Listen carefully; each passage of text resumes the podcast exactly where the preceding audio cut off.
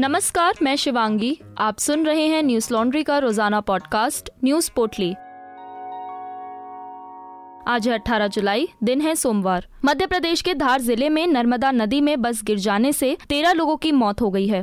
महाराष्ट्र राज्य परिवहन निगम की ये बस इंदौर से पुणे जा रही थी। तभी बस खलगाट इलाके के पुल की रेलिंग तोड़कर नर्मदा नदी में गिर गई। इस दौरान बस करीब 25 फीट नीचे नदी में जा गिरी। अमर उजाला की खबर के मुताबिक अब तक 13 लोगों के शव बरामद हुए हैं, जबकि 15 लोगों को बचाया जा चुका है। हादसा सुबह पौने 10 बजे का बताया जा रहा है। बस में कुल 40 लोग सवार थे। खबर मिलते ही रेस्क्यू टीम मौके पर पहुँच गई। बचाव दल और अन्य लोगों की मदद से बस को बाहर निकाल लिया गया। हादसा रॉन्ग साइड से आ रहे एक मोटरसाइकिल सवार को बचाने के दौरान हुआ। मोटरसाइकिल पर सवार लोगों को बचाने में बस अपना संतुलन खो बैठी। घटना के तुरंत बाद धामनोद पुलिस एवं खलटाका पुलिस मौके पर पहुँच गई। मध्य प्रदेश के मुख्यमंत्री शिवराज सिंह चौहान ने पूरी घटना की जानकारी ली है।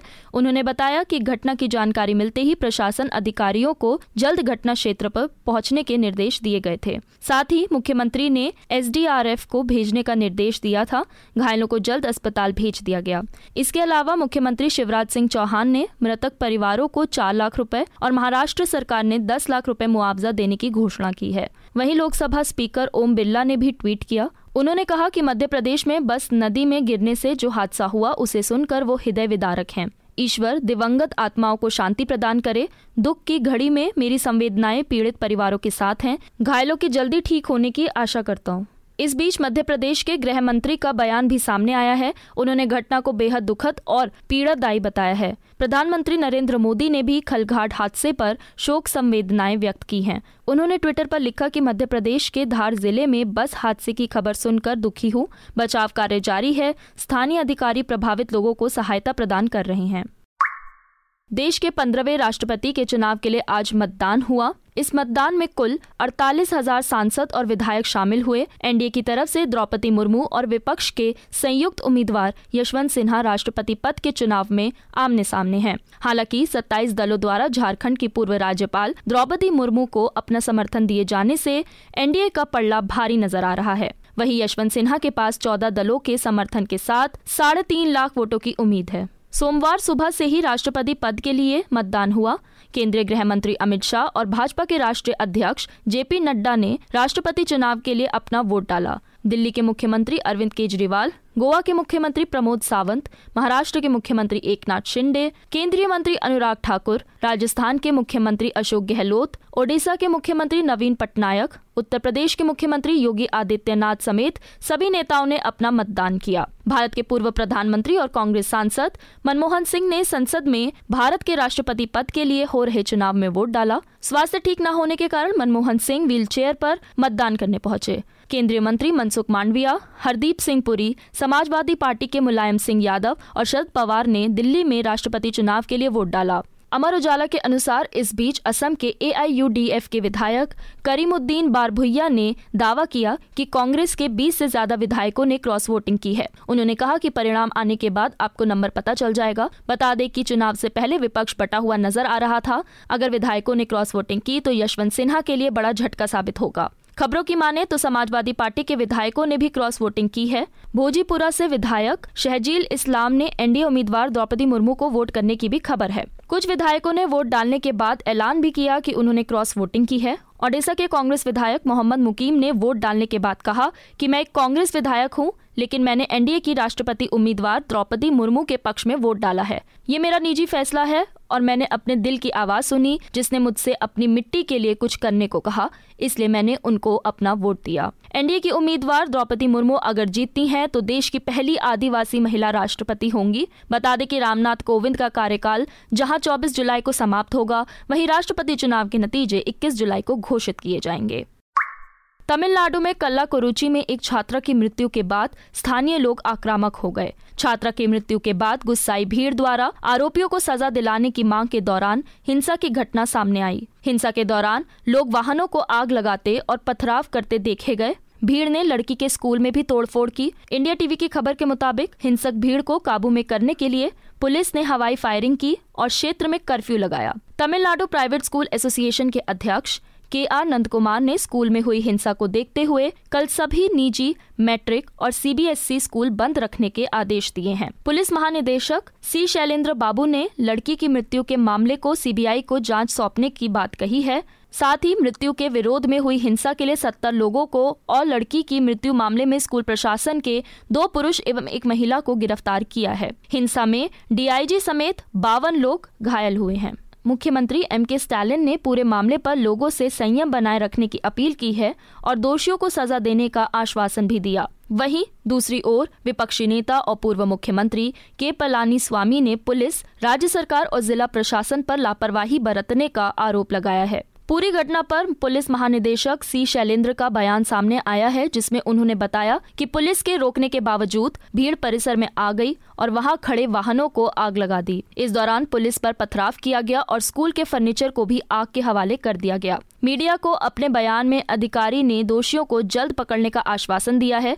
बता दें कि 13 जुलाई को तमिलनाडु के चिन्ना सलेम में एक प्राइवेट स्कूल की 17 वर्षीय लड़की छात्रावास में मृत पाई गई थी। मीडिया रिपोर्ट्स के मुताबिक छात्रा की मृत्यु सबसे ऊपरी मंजिल से कूदकर हुई है। पोस्टमार्टम में छात्रा के शरीर पर चोट के काफ़ी निशान मिले हैं। छात्रा के परिजनों व अन्य लोगों द्वारा मामले की जाँच सीबीआई से कराने की मांग की गई है। भारत सरकार ने हाल ही में कई चीज़ों की दरों में बदलाव किया है, जिसको सोमवार से लागू कर दिया गया है। जीएसटी काउंसिल के इस फैसले के चलते कई चीज़ों के दाम बढ़ जाएँगे। हॉस्पिटलों में पाँच हज़ार से अधिक किराए वाले कमरों के लिए पाँच फ़ीसदी जीएसटी का भुगतान करना होगा। इसके अलावा आटा, पनीर और दही जैसे प्री पैक्ड लेबल वाले फ़ूड आइटम पर भी पाँच प्रतिशत जीएसटी देना होगा। पिछले महीने केंद्रीय वित्त मंत्री निर्मला सीतारमन की अध्यक्षता में बैठक में डिब्बा या पैक्ड बंद और लेबल युक्त मछली, दही, पनीर, लस्सी, शहद, सूखा मखाना, सूखा सोयाबीन, मटर जैसे प्रोडक्ट, गेहूँ और अन्य अनाज व मुरमुरे पर पाँच फ़ीसदी जीएसटी लगाने का फैसला किया गया था। इसके अलावा बिना ब्रांड के खुले में बिकने वाले सामान पर छूट बनी रहेगी। धारदार चाकू, कागज़ काटने वाला चाकू और pencil sharpener, LED lamp drawing और मार्किंग करने वाले प्रोडक्ट्स पर कर की दरें बढ़ाकर 18 प्रतिशत कर दी गई हैं। सड़क, पुल, रेलवे, मेट्रो शब्दाग्रह के लिए जारी होने वाले कार्य अनुबंधों पर अब 18 प्रतिशत जीएसटी लगेगा, जो अब तक 12 प्रतिशत था। पैक्ड बंद और लेबल वाले फ़ूड प्रोडक्ट्स, मसलन, आटा, दालें और अनाज पर भी जीएसटी लागू होगा। इसके 25 किलो से कम के पैक पर पाँच फ़ीसदी जीएसटी लगेगी। दही और लस्सी जैसे सामान पर यह सीमा 25 लीटर तक होगी। यात्रियों के परिवहन और कुछ सर्जरी से जुड़े उपकरणों पर कर की दर घटाकर पाँच प्रतिशत की गई है। पहले ये बारह प्रतिशत थी। बैटरी या इलेक्ट्रॉनिक वाहनों पर रियायत पाँच फ़ीसदी बनी रहेगी। बागडोगरा से पूर्वोत्तर राज्यों तक की हवाई यात्रा पर जीएसटी छूट अब इकोनॉमी क्लास तक होगी। वित्त मंत्रालय का कहना है कि जीएसटी उन उत्पादों पर लगेगा जिनकी आपूर्ति पैकेट बंद सामग्री के रूप में की जा रही है। हालाँकि इन पैकेट बंद सामान का वज़न 25 किलोग्राम से कम होना चाहिए। जीएसटी में बढ़ोतरी के बाद विपक्ष ने सरकार पर निशाना साधा। कांग्रेस नेता राहुल गांधी ने जीएसटी की बढ़ती दरों का विरोध किया। उन्होंने ट्वीट कर कहा कि जीएसटी की दरें बढ़ाई गई लेकिन लोगों के पास रोज़गार नहीं है। भाजपा ने दुनिया की सबसे तेज़ी से बढ़ती अर्थव्यवस्था को नष्ट कर दिया है। वहीं बढ़ते हुए जीएसटी के दायरे पर भाजपा सांसद वरुण गांधी ने भी अपनी पार्टी से सवाल किया। उन्होंने कहा कि सरकार जनता को राहत पहुँचाने की जगह उन्हें आहत कर रही है। उन्होंने ट्वीट कर लिखा कि आज से दूध, दही, मक्खन, चावल, दाल, ब्रेड जैसे पैक्ड उत्पादों पर जीएसटी लागू हो गया है। रिकॉर्ड तोड़ बेरोजगारी के बीच ये फैसला मध्यम वर्गीय परिवारों और किराए के मकान में रहने वाले युवाओं की जेब ढीली कर देगा। पिछले काफ़ी समय से अमेरिका में गोलीबारी की खबरें लगातार सुर्खियाँ बना रही हैं। रविवार को अमेरिका के इंडियाना प्रांत में एक मॉल में गोलीबारी हुई। एनडीटीवी की खबर के मुताबिक, इस घटना में चार लोगों की मौत हो चुकी है और दो लोगों के घायल होने की खबर है, जिनका इलाज अस्पताल में जारी है। घटना ग्रीनवुड पार्क मॉल की है। ग्रीनवुड पुलिस विभाग के चीफ जिम इसॉन ने बताया की एक अज्ञात आदमी मॉल के फ़ूड कोर्ट में घुस गया, जिसके बाद उसने अंधाधुंध फायरिंग शुरू कर दी। जवाबी प्रतिक्रिया में मॉल में मौजूद एक अन्य नागरिक ने हमलावर पर गोली चला दी, जिसके बाद हमलावर की मौत हो गई। पुलिस को फ़ूड कोर्ट के पास टॉयलेट से एक संदिग्ध बैग भी मिला है, जिस व्यक्ति ने हमलावर पर गोली चलाई, उसके पास हैंडगन थी। आगे की जाँच जारी है। इसके पहले 5 जुलाई को इंडियाना में हॉलीडे पार्टी के दौरान फायरिंग हुई थी। हमले के दौरान 10 लोगों को गोली लगी थी, जिसमें से तीन की मौत हो गई थी। वहीं इससे पहले 4 जुलाई को शिकागो में फ्रीडम डे परेड के दौरान फायरिंग हुई थी, जिसमें सात लोग मारे गए थे। बता दें, अमेरिका में हर साल गोलीबारी से चालीस हज़ार लोगों की जान चली जाती है। यूएस और भारत में गन रखने के नियम कानून क्या हैं? इसे समझने के लिए न्यूज़ लॉन्ड्री के यूट्यूब चैनल पर जाएँ और सर्च करें, does India have a gun problem?